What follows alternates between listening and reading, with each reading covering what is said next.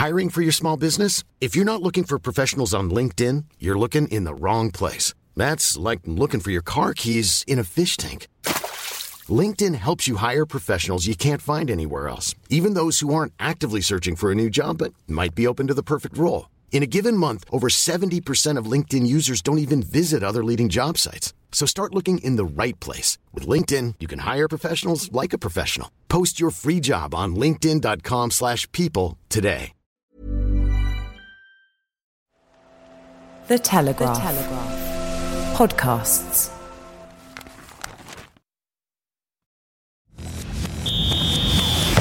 The Telegraph Total Football Podcast, in association with Line Liontrust, specialist fund managers.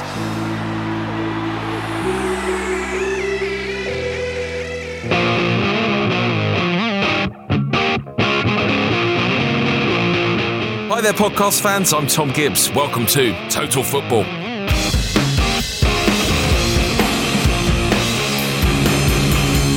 Thank you for joining me on this, the only football podcast brave enough to say, with total confidence, this summer, football is coming home. Today, we'll unpick England's spectacular 6 1 demolition of the mighty Panama and decide that nothing bad will ever happen to this country's football team ever again. Some people might say that's getting a little bit carried away. I'll call those people what they are traitors. We'll speak to Jamie Carragher, who gives us the lowdown on set pieces so far in Russia. Why have they become so important? What are teams doing differently at this tournament? And how defences can guard against dead balls?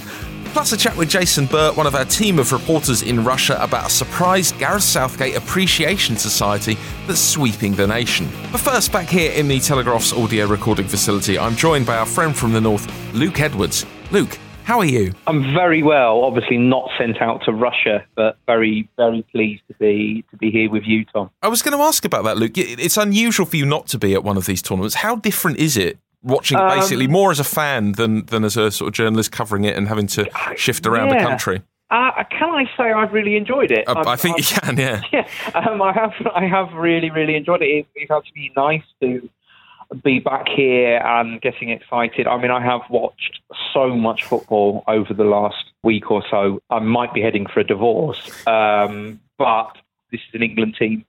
I believe it's possible to like without too much uh, force. You know, you don't need to force yourself to like them. They're, they seem like a really good group, and, and the games so far have I was really impressed with them against Tunisia, actually, in, particularly in the first half. I thought they were fantastic. Uh, one of the best performances I've seen from a 45 minute performance from an England team at a major tournament for a long, long time. And then to cap that all off today with a pretty diabolical Panama side, it has to be said.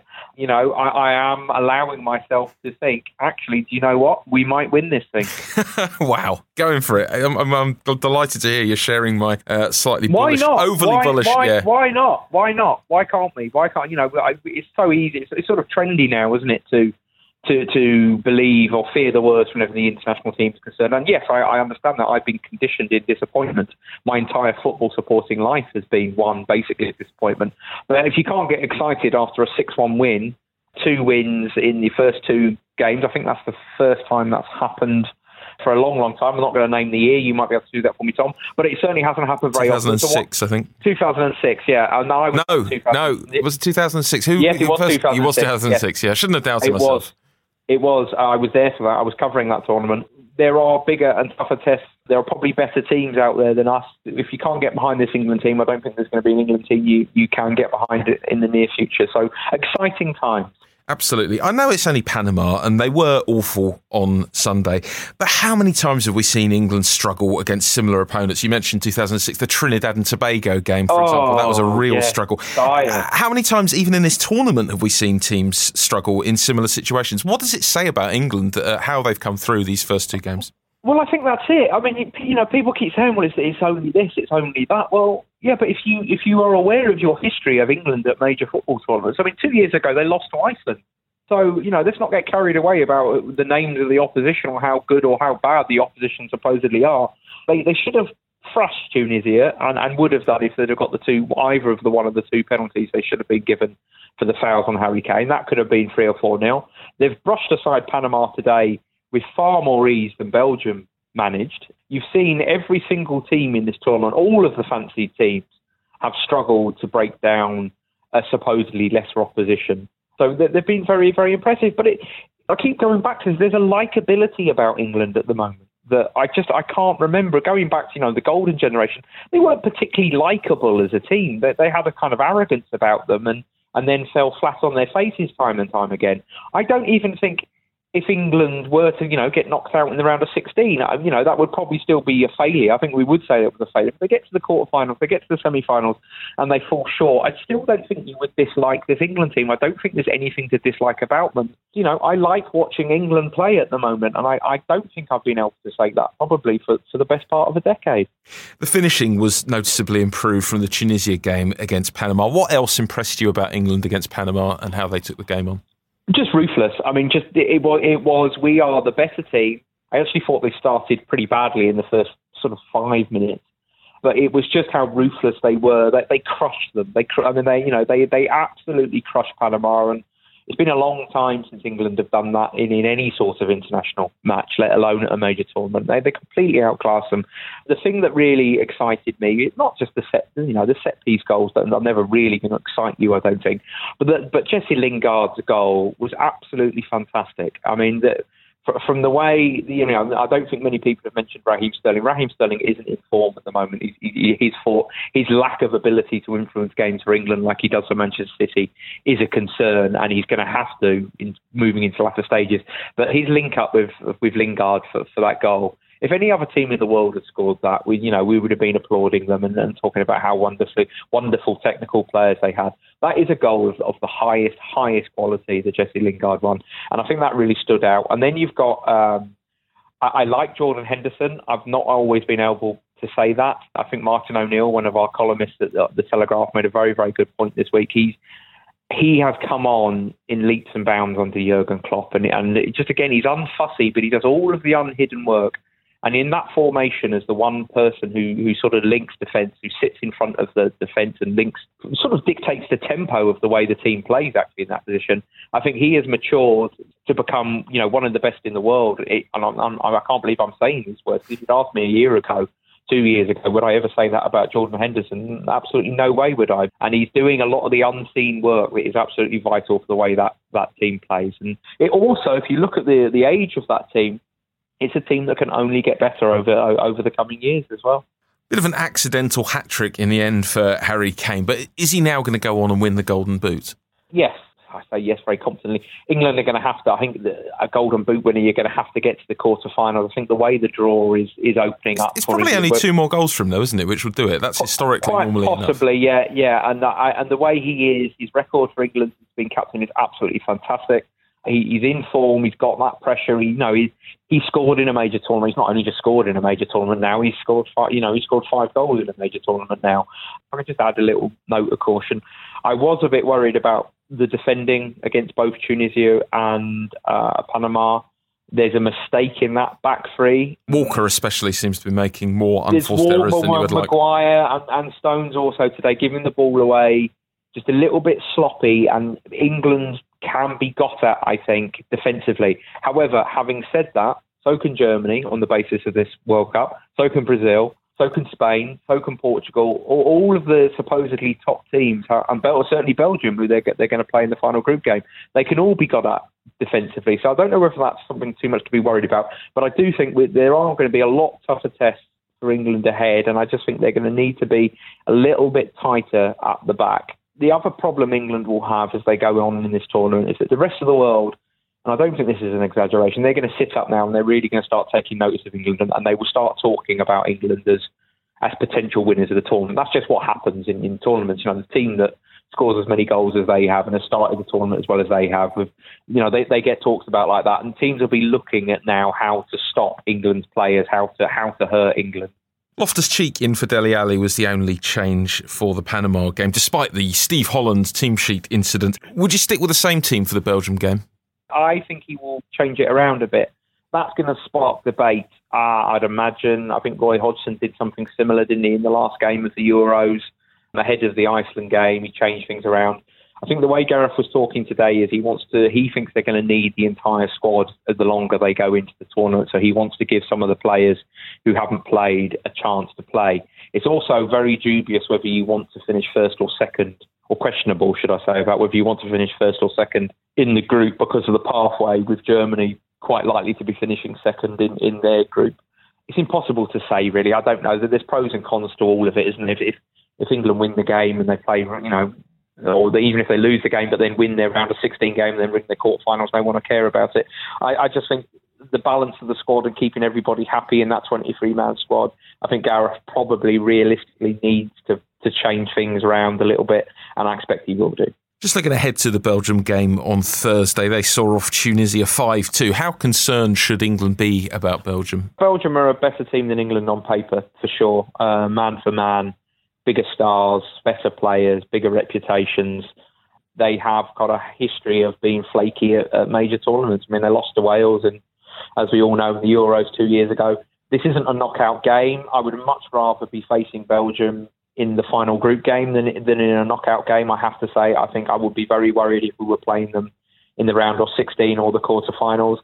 Of course, it's going to be a, a more accurate barometer of where this England team are, how they play, but we can also go into it relaxed. The result, because it doesn't really matter, there's going to be pros and cons if you finish first or second. I don't suppose it really matters if we win or lose. And I, I, I suspect England will hold their own. I would still fancy Belgium to be World Cup winners over England on paper. But just the way things are building behind this England team, the way things seem to be falling into place, the fact Harry Kane, the captain, is in such great form, the fact players like Jesse Lingard are performing, they are growing as a tournament team. And for the first time in a long time, it does feel like things are falling into place at the right time for England. And I really do think, and I, I do have money on this. I do. I, have got money in them reaching the semi-finals at least. I, I put that money on before the Tunisia game and nothing that's happened since has done any, made me think for any reason that I've wasted my money. I, th- I think they'll get into the last four. That's the spirit, Luke. What about the tournament as a whole? I saw some infidels on social media before the weekend saying uh, there's not been a good World Cup so far. I've been having a lovely time. Whose side are you on? Well, as, as I said at the top of it, I've had a great time. I've really, really enjoyed it. I don't think it's been the greatest tournament ever, but it's been it's been a typical World Cup. There are some games where you sit there and you think, oh god, this is pretty dire. But then you know, for all of those, there's been some real high drama. I think you've probably had at least one game a day where it's been a really really good game. Uh, Spain Portugal was was one of the best group games that I can remember in in my lifetime. You've had the drama of, of you know Germany losing to Mexico, and then you had the drama of Germany last night uh, against Sweden. You've, I, think, I think it's been a typical World Cup. Now, my fear for all World Cups is actually the group stages tend to be better than the, the knockout games because it becomes so tense in the in, in the knockout stages. But I think it's been a perfectly good World Cup. And we will only be able to judge it probably, I suspect, in, in another sort of week and a half, two weeks, when, once we get the final group games out of the way and, and the first knockout games. Then we'll get a true reflection of it. out of the way, Luke. Don't talk about it like that. We don't want the group stage to end. Well, it's the best bit. Well, okay. Sorry, bad turn of Don't phrase. wish away the World Cup, Luke. Well, I wouldn't want to wish. I might have to do some work again if um, once the World Cup's ended. So. Um, is it? Is it? A, it's far too early to say it's one of the all-time classics or a vintage World Cup. I guess that's what I'm saying. But it, it's been good, and and it's had some real high points in there. Some scares for Brazil and Germany, as mentioned, against Costa Rica and Sweden, respectively, in the last games. Both of those teams got it done late on in the end. Do you expect them to both come through now and start to fulfil their potential? I do, and I don't. I don't think either of them. Again, I'll use the word vintage again. I don't. I don't think Germany are as good as they were four years ago. I thought they were extremely fortunate against Sweden to get that win. Okay, so they've got a big, huge slice of luck. Of course, they have the best teams make their own luck. Perseverance kept on going. Germany always find a way. Yes, they do, and yes, you'll be stupid to to dismiss Germany. I, but I don't think they are as good as they were four years ago. I, I don't think they're a great team. Brazil, I think, is the same.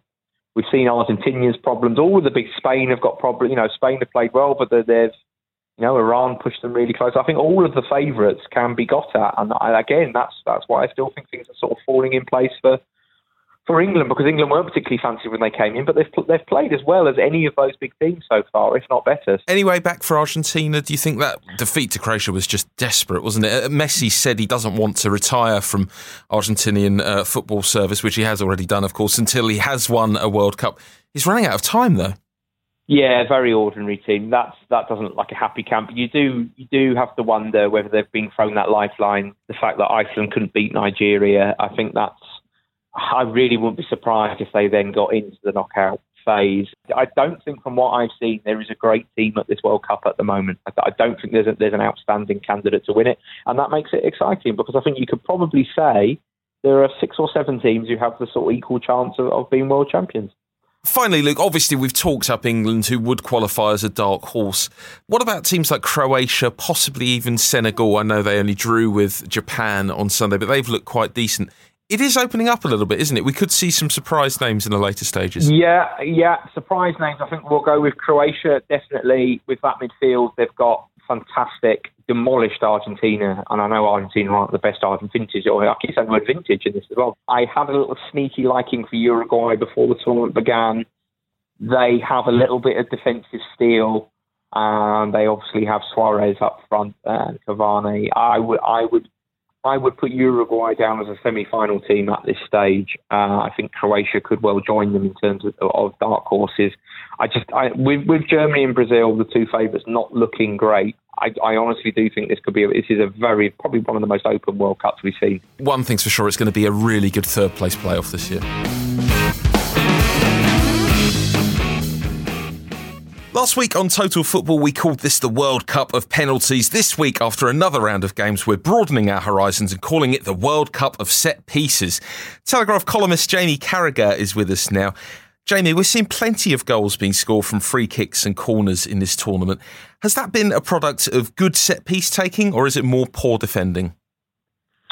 Well, listen, I think you can look at it uh, both ways, whatever way you want to look at it. Normally, I'd look at it probably defensively, as uh, that was my position. But I think watching England today, you can only give credit to the players for executing it. But there's no doubt there's been a major plan on the training grounds with Gareth Southgate, Steve Holland, and I mean the set pieces and how, it's come off. I think it's been absolutely fantastic. I think what we saw today, certainly the one with the second one for John Stones especially, was one of the best, I think, free kick routines we'll not just see in this World Cup, one of the best you'll see for a good while, really. And also the movement on the first one from John Stones, everyone creating space for him, Ashley Young blocking his marker on the edge of the box. I think it's been brilliant to see the work that's you know gone on the training ground because it's not easy at international level really. Don't get the players as often, but when you get a tournament, that's your one chance as a manager to really work like a club where you're there with them day in day out and you can work on things. And I think we can see not just in the performances but also the set pieces and which work has been getting done, or quality work, I should say, getting done on the training ground. Yeah, the Stones one for the first especially impressed me. It was almost like a basketball screen, wasn't it? Ashley Young uh, setting it and uh, someone rolling off it.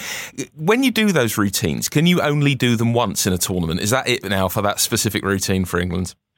Well, I did think about that a little bit watching the game against Panama. And no disrespect to Panama, I always think if you've got a great set piece plan or way to work something, and maybe save it for a better team because without those set pieces there, I still think we'd have been quite comfortable beating Panama. But maybe it was something that they, they saw that they could exploit against Panama individually, and there may be another plan against Belgium to do a certain set piece. But I've always been of that belief that don't don't waste set pieces when you don't really uh, need to use them. Save them for when they're you know it's really vital against better opposition. But We've seen, you know, two goals from set pieces in the first games. As Harry Kane, these were totally different. John Stones being heavily involved, although he was heavily involved in that first one against Tunisia for Harry Kane's goal. But hopefully, there's another plan for Roberto Martinez in Belgium. Is this just total pragmatism from Gareth Southgate? Because it is something you can control when you don't necessarily have lots of options for creating chances. I mean, you look back through the stats, I think it's 72 corners before this tournament England haven't scored from, and it's three now already in this tournament. It's clearly been something Southgate's worked on. Yes, without a doubt. I read a report that he, he was he's a big, I think, basketball fan and how they block people off in and around the what, what is it called? The, the, the key, uh, the, the, basket. The key. Yeah, that'll do. but how you create space in, in, in, those areas, and that's obviously similar to a, a, penalty box. Really, trying to find space in there isn't easy. And a lot of it is movements, blocking people off. But listen, we can Gareth Southgate and Steve Holland can tell people where to go, what runs to make, who to block off. If the delivery isn't right, it, it all falls apart. So the most important thing is delivery and getting it in the right area, and then hopefully those players have done what they've been asked, and up until now they have. And I think that'll be a major part of Roberto Martinez and Belgium's team talk how to stop England set pieces. What about rephrasing that question, turning it the other way around? How do England stop Belgium? De Bruyne is going to be an obvious risk. Well, th- that is a problem going forward. What England have done is they've they've maximised set pieces and VAR, which I think has been a major bonus in this in this tournament. I think it's worked really well. Uh, England obviously probably should have got a couple of penalties against Tunisia, but they got one today. I think what will happen now is this tournament. I think at this moment is is is the penalty set piece tournament, and England have played poor opposition. So when you play poor opposition, you very rarely get around your box. You very rarely get set pieces because of that reason. Once you start playing better opposition, starting with Belgium, they're probably going to have as much possession as you. They're going to be in and around your box as much as you, and they're going to have as many set pieces as you. So then is the referee looking at England players holding people up? Obviously, you'd be daft to do that considering what's going on in the World Cup. But Hazard with penalties now, there's just so many penalties getting given in this tournament. I think it's not so much going to be a problem for England, but it's something that they have to look at that they maybe haven't had to worry about so much playing Tunisia, playing against Panama. So what they've had going the other way in terms of set pieces, I think they'll have to defend them a lot better because you still have to look at Panama how poor they were today, and that they still scored a goal from a set piece and a poor set piece, and a few minutes before they should have scored another one. They're getting very few set pieces and still causing England problems. So if Belgium get the first year, and you've got people like De Bruyne, Hazard on the ball around the box with dead balls, it could cause England a major problem. Finally, Jamie, do players enjoy practicing set pieces, or is it seen as a bit boring? Well, it's always been said players don't like standing around, but is a major part of football. I think every season you look at the Premier League, even tournaments, it's always 25, 30% of goals are scored from set piece. I think it will be even more, maybe in this tournament, really, how many it feels like have, have gone on at different times. So it's, it's work that you have to do. But when you're getting the rewards on the pitch, it proves that it's successful. That's more than from the players that they buy into it even more on the training pitch. I think, as you said before, how long it's been since England had scored from a corner at a at a major tournament probably shows that when we were involved in doing the work, people were thinking, well, we're not getting too much out of it on the pitch anyway, so maybe the enthusiasm levels for it drop slightly. But I don't think there'll be any problem trying to get the players on the uh, the training ground to get something sort of a Belgium, considering the success that they've had. Let's hope not. More from Jamie in Monday's Daily Telegraph paper and online right now. Thanks very much for joining us, Jamie. Thank you. The Telegraph Total Football Podcast in association with Liontrust. Specialist investors who help you head towards your financial goals. Independent thinkers who have the courage of their convictions to make investment decisions Remember, investments can fall as well as rise. Jason Burt had the rare honour of witnessing a straightforward England victory at a major tournament in person on Sunday. He was in the press box in Nizhny and joins us now. Jason, how did the England players and staff seem after this match? I think we're trying to temper the euphoria because clearly, you know, they were playing against a very weak opponent in Panama, but at the same time, this is the biggest ever win in World Cup history. It's the first time they've scored more than four goals since 1966, I think, I'm correct in saying, and only the third time that an English player has scored a hat trick at a World Cup. Now, everyone will talk about the weakness of the opponents in Panama, but you, the old cliche goes, you've got to, you can only beat what's in front of you. And beyond that, they were quite a, a physical team, Panama, and it was a very, very hot day here. And I think the manner in which England went about the victory, getting those five goals in the first half, and you know, a couple of those goals were just terrific goals. The Lingard strike and, and the goal, the second goal for John Stones was a really well worked free kick we're really pleased them. I think there's a real buoyancy around the camp and a real sense of, a, dare we say, a bit of a momentum behind England for once. Is it just a continuation of the good vibes from the Tunisia game, or does it all feel a little bit different now after such a big win, even if the opponents weren't up to much? People might just think this is strange. I almost think it's better because so much of what they worked on the training ground worked today. Gareth Southgate was interestingly quite downbeat in terms of the result. He said he didn't really like a lot of the performance. He didn't like the way they started. Obviously, he's pleased with the goals and didn't like the way they finished. But at the same time, I, I felt this was, you know, not even a potential banana skin, but it could have been a a turgid match. I've seen this kind of game so many times before with England where they really have struggled to break down a physical and defensively well organised opponent. And, and, yeah, Panama were, were, a bit shambolic at times, but I think England made them shambolic.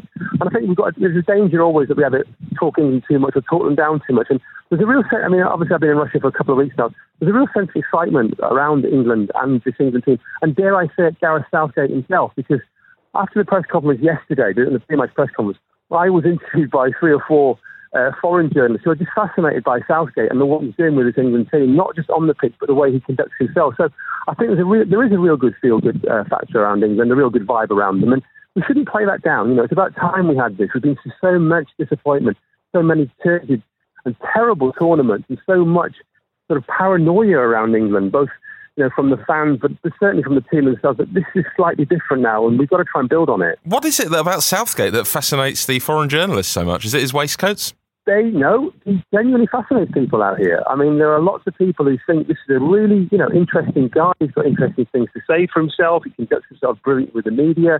He's got a young team that, you know, they don't know an awful lot about. When I, when I arrived in Russia, people were only really talking a little bit about Harry Kane, but the England team itself, although we, we think the Premier League goes around the world and everyone knows every single Premier League player, that's not true. The Russians aren't that bothered about England. They're getting more interested now, but I think Southgate has conducted himself brilliantly, and I've, I've maintained for some time he, he's a perfect manager for international football. He's got the right combination of you know, the man management skills, the, the coaching skills, but also he understands the system, he understands the FA, and he understands the need to bring through young players. And those young players do look up to him. I think he's almost born to it.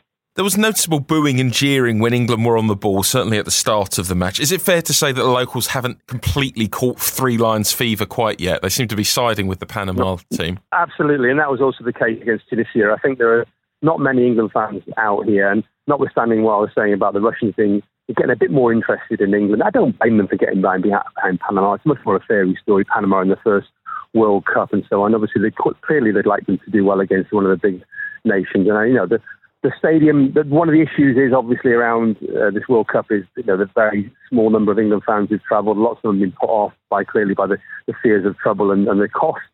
I think the Kaliningrad game on Thursday will be interesting. I think quite a few more England, fans are going to try and come over, and there will be start to be a bit of a scramble for tickets. But yeah, but certainly, I mean, the Russians are going to always back uh, Panama over England.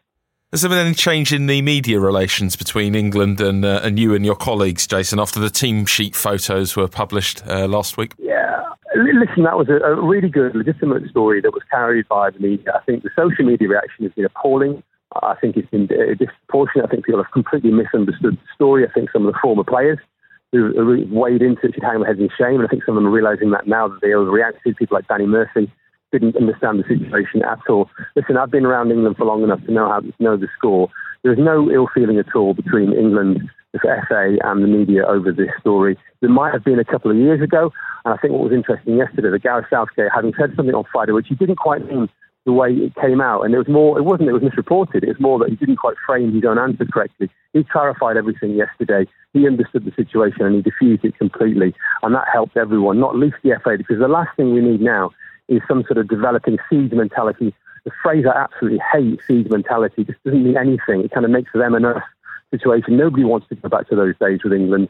The media relations are very, very good. Everyone understands we're here to do our job. We're here to get stories and to write positively if we can. And it's worth it. Not, it's not just for the sake of it. And I think any sense of like, well, we've done something for you, you owe us. We don't owe the FA or England anything. They don't owe us anything. We are doing our jobs as journalists and we will write it as we see it. But obviously, at the same time, we are predisposed to be positive towards this group because they're trying. And that's all we can ask. They're trying to make things better. The FA are trying to make things better. England are trying to make things better. And the media are playing a big part in that.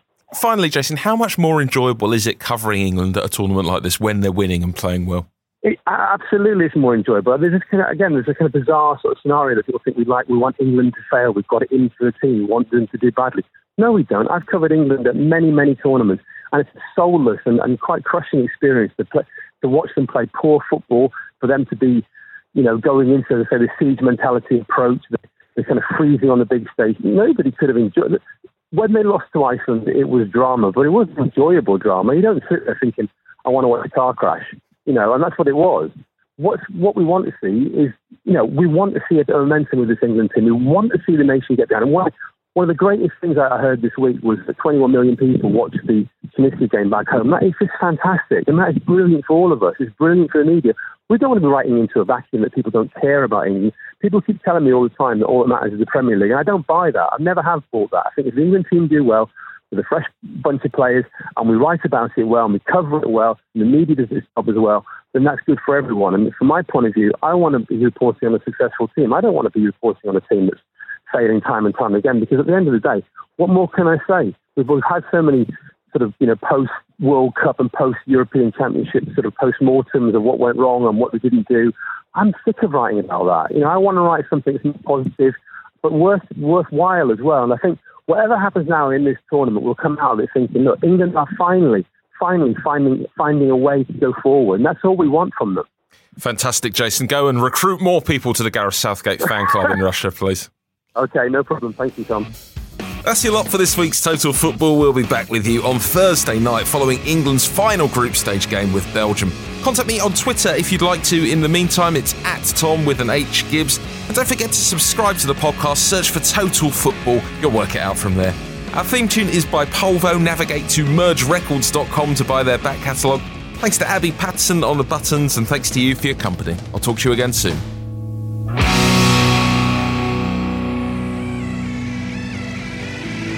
The Telegraph Total Football Podcast in association with Liontrust, specialist fund managers.